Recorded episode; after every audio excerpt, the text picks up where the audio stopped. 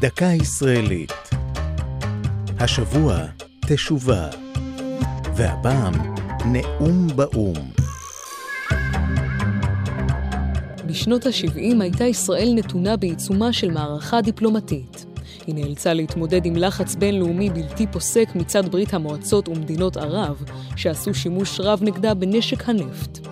באמצע אותו עשור, ב-1975, הותקפה ישראל ישירות בזירת האו"ם.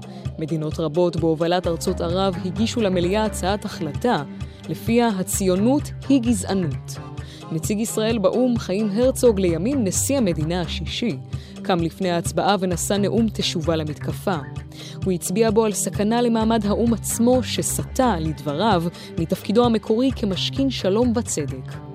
את נאומו פתח הרצוג בציון התאריך 10 בנובמבר, בדיוק 37 שנים לליל הבדולח, שסימן את התרת דם היהודים בגרמניה הנאצית.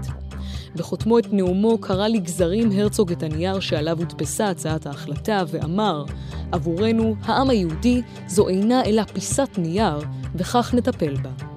ההחלטה אושרה באו"ם בסופו של דבר, אולם אפשר אולי לומר שהאו"ם חזר בתשובה כשביטל את ההחלטה כעבור 16 שנה. זו הייתה דקה ישראלית על תשובה ונאום באו"ם. כתב חיים גלעדי, ייעוץ הדוקטור מרדכי נאור, מפיקה אור זועי סולומוני.